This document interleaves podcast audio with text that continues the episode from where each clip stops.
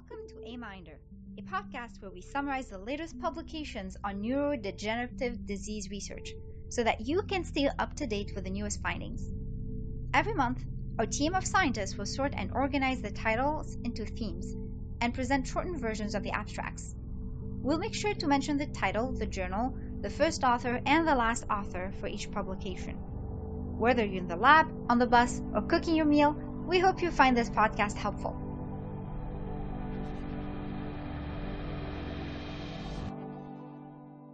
Hello, everyone.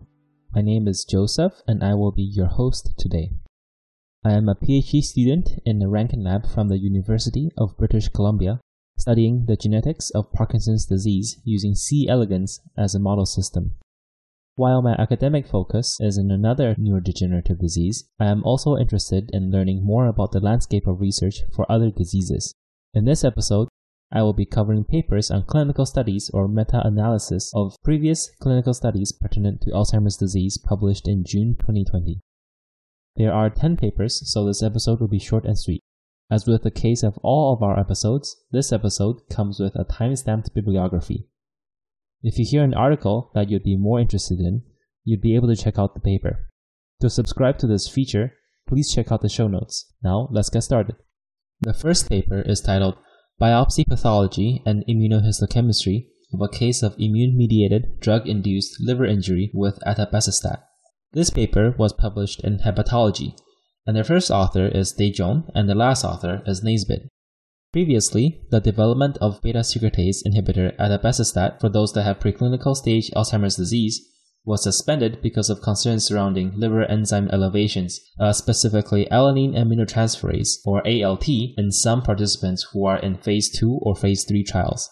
This study saw that 24% of treated subjects had ALT elevations above 1.5 fold of upper limit normals, and 10.9% had above 3 fold upper limit normals. However, the time course of these elevations was heterogeneous and often uh, and values often normalized while on treatment. In some cases, these elevations continued to rise even after treatment was stopped.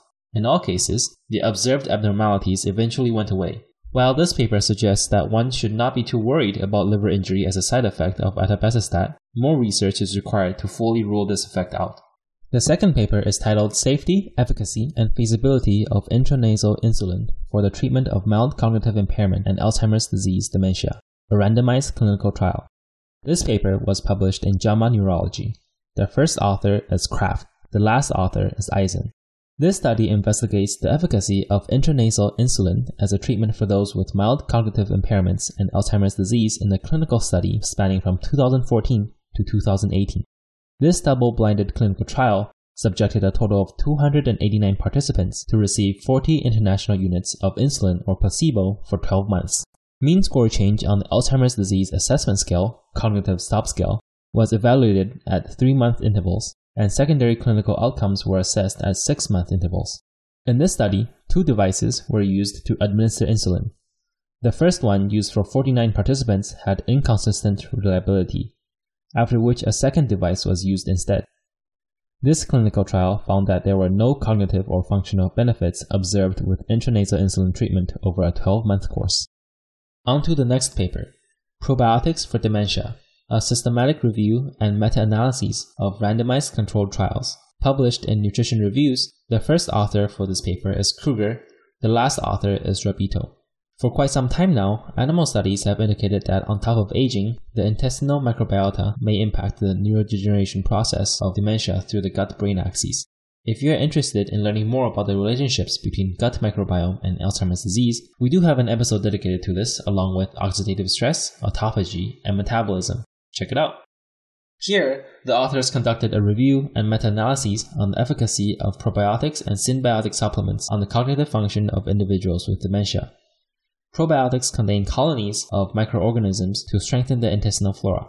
Synbiotics, on the other hand, mean the intake of both probiotics and prebiotics. Uh, prebiotics containing undigestible fibers that selectively stimulate the microorganisms in the intestinal flora.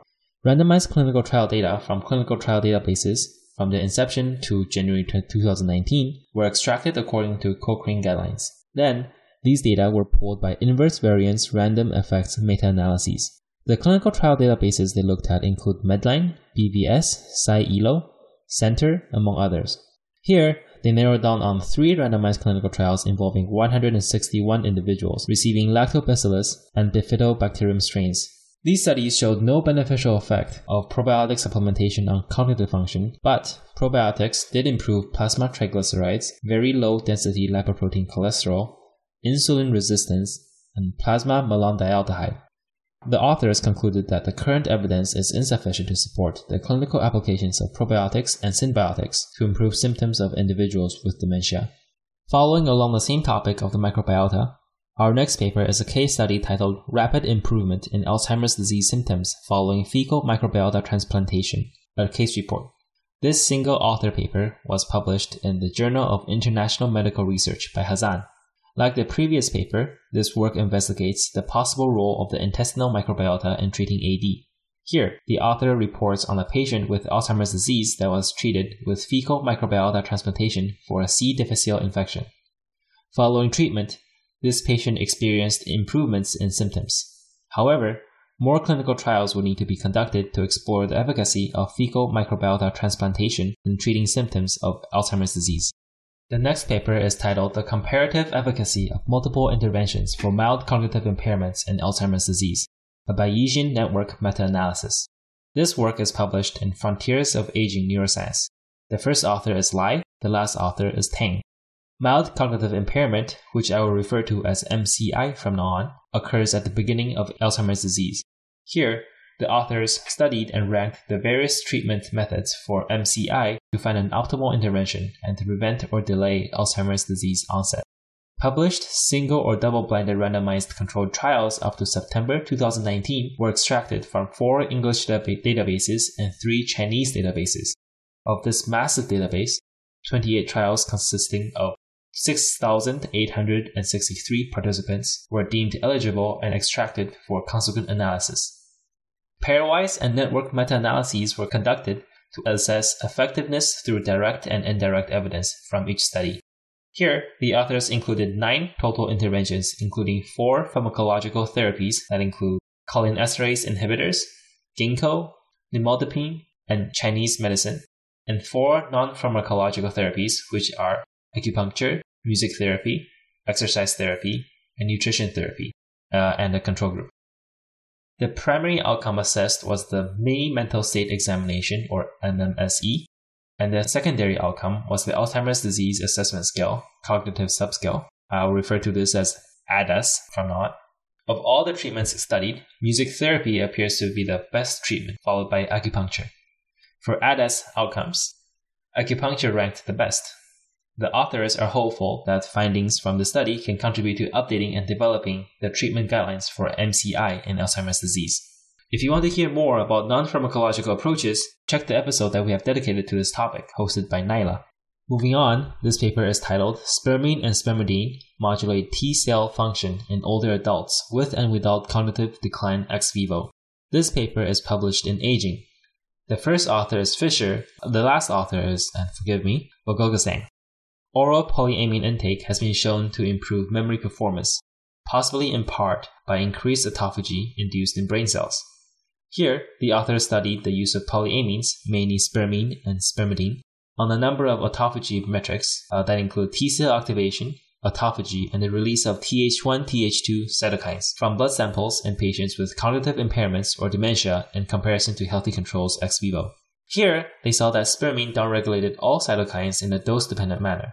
However, spermidine upregulated some cytokines in lower dosages but downregulated nearly all cytokines except for IL-17A in higher doses.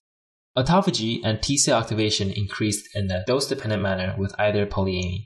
In lower concentrations, the alterations observed with either polyamine were similar to controls. This study provided novel evidence that supplementation of polyamines alter the function of T cells, this could indicate a possible mechanism by which polyamines can help prevent cognitive decline in dementia and aging. The next paper is titled Diclofenac Reduces Risk of Alzheimer's Disease, a pilot analysis of nonsteroidal anti-inflammatory drugs, or NSAIDs, in two U.S. veteran populations. Published in Therapeutic Advances in Neurological Disorders, this work is done by first author Stuve and last author Little. The authors here studied whether specific NSAID agents are associated with decreased frequency of Alzheimer's disease in cohorts of veterans. The NSAIDs studied were diclofenac, etodolac, and naproxen. The pharmacy transaction records from the U.S. Department of Veteran Affairs combined with two separate Veteran Affairs sites were used as data. Days of drug exposure for diclofenac, etodolac, and naproxen were determined from these records. The authors found that the frequency of Alzheimer's disease was significantly lower in those that used diclofenac compared to etodolac and naproxen, particularly because naproxen had been shown to have no effect on the development of uh, Alzheimer's disease. It was chosen as the comparison drug or the comparator drug.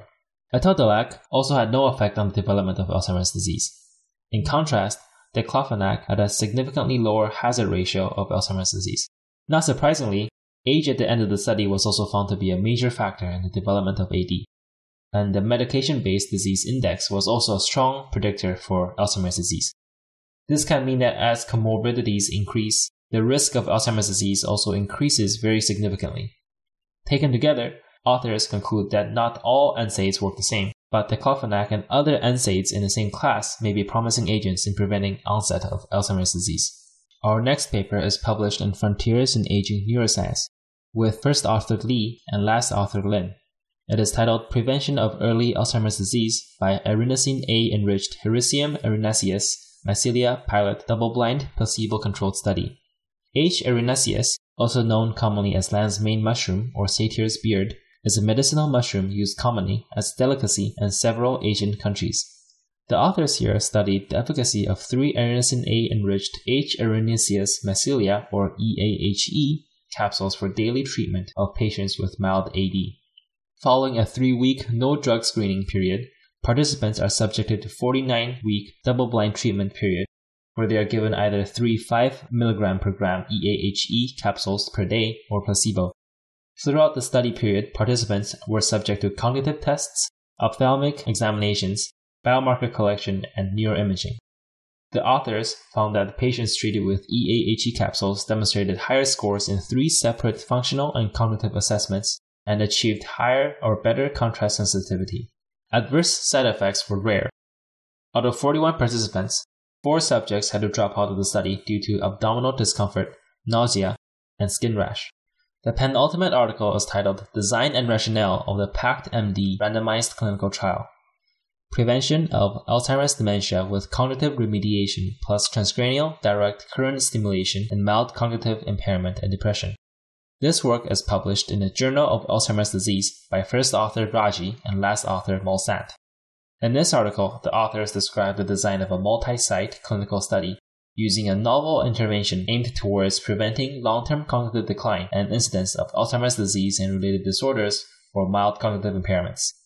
This trial, called Prevention of Alzheimer's Dementia with Cognitive Remediation plus Transcranial Direct Current Stimulation in Mild Cognitive Impairment and Depression, or PACT-MD for short, randomized 375 older participants with MCI, remitted major depressive disorder without MCI or MDD, or MCI and MDD uh, patients to cognitive remediation and transcranial direct current stimulation five days a week for eight months, followed by boosters for five days a week once every six months until participants progress to MCI or Alzheimer's disease or related disorders at the end of the study.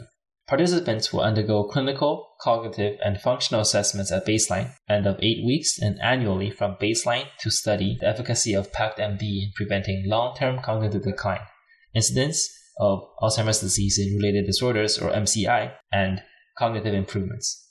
Biomarkers will also be collected from participants to explore any moderating or mediating effect of PACT-MD. Uh, we remain excited to hear from results of the study in the future. On to the last article titled Safety, Tolerability, and Pharmacokinetics of Crenezumab in Patients with Mild to Moderate Alzheimer's Disease Treated with Escalating Doses for Up to 133 Weeks.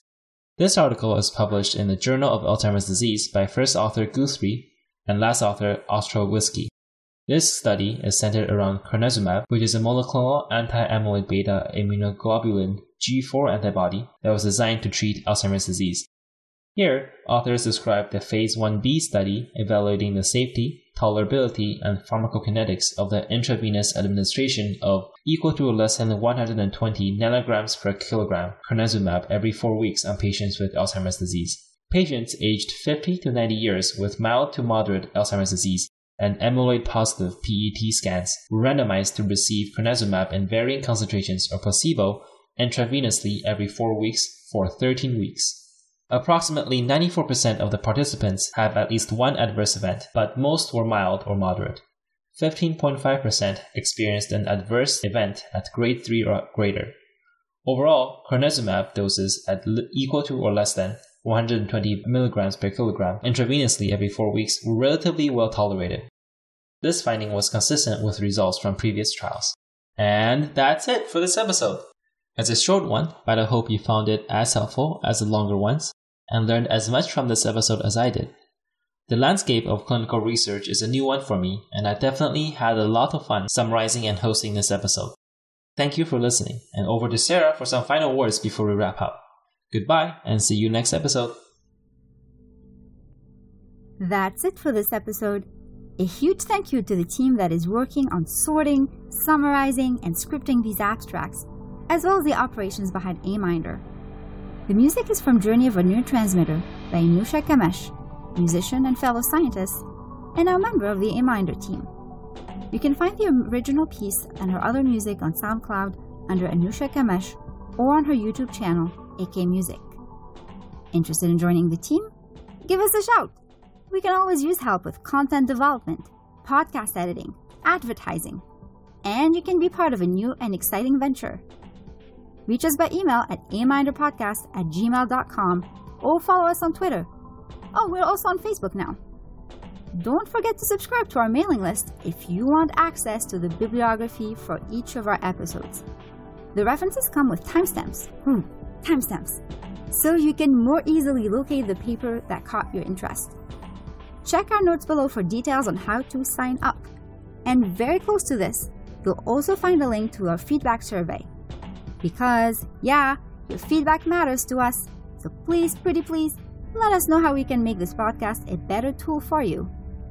And last but not least, thank you for tuning in with us.